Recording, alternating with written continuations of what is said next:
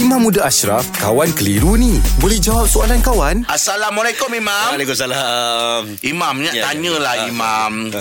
Ini berkenaan dengan uh, macam mana kita nak mengelak uh, malas untuk uh, solat, Mam. Dia macam bersukan, bersukan kita panggil riadah. Ha, kita panggil riadah.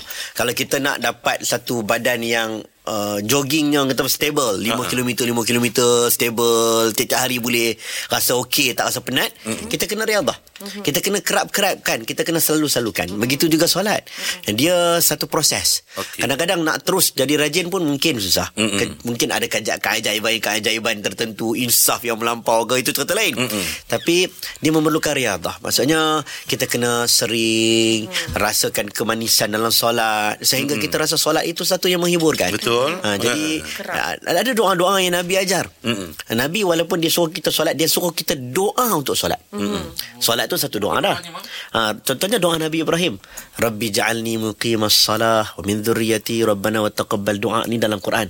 Dia doa, ya Allah, jadikan aku ini di kalangan orang-orang yang solat, mm-hmm. Masuklah dalam grup-grup orang yang, dan dunia ni ramai yang solat dan tak solat, mm-hmm. Masuklah aku dalam kalangan orang-orang yang solat, mm-hmm.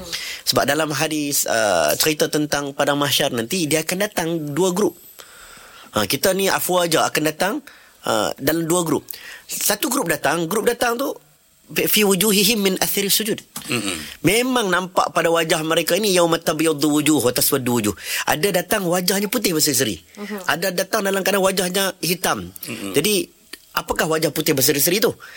Nampak tanda ni orang geng solat di dunia, mm-hmm. Jadi kita pun macam mana kita nak buat, kita pun kena cuba training, proses, latih, tak apa, buat buat buat buat buat buat buat, mm-hmm. Sehingga dia jadi melekat dengan tubuh badan kita. Yang tu yang kita nak tu, mm-hmm. ha, jadi nak kata macam mana nak hilang kemalasan tu, uh, yelah dia kena ada proses, paksa, ha, proses, diri, paksa diri, ha, lama-lama dia jadi suka. Kalau tak buat rasa macam, mm-hmm. macam tak sedang ni, tak senang. Betul, ha, tak sedang. Mm-hmm. Betul tu, wajib Maman. Ya. Yep. Hmm.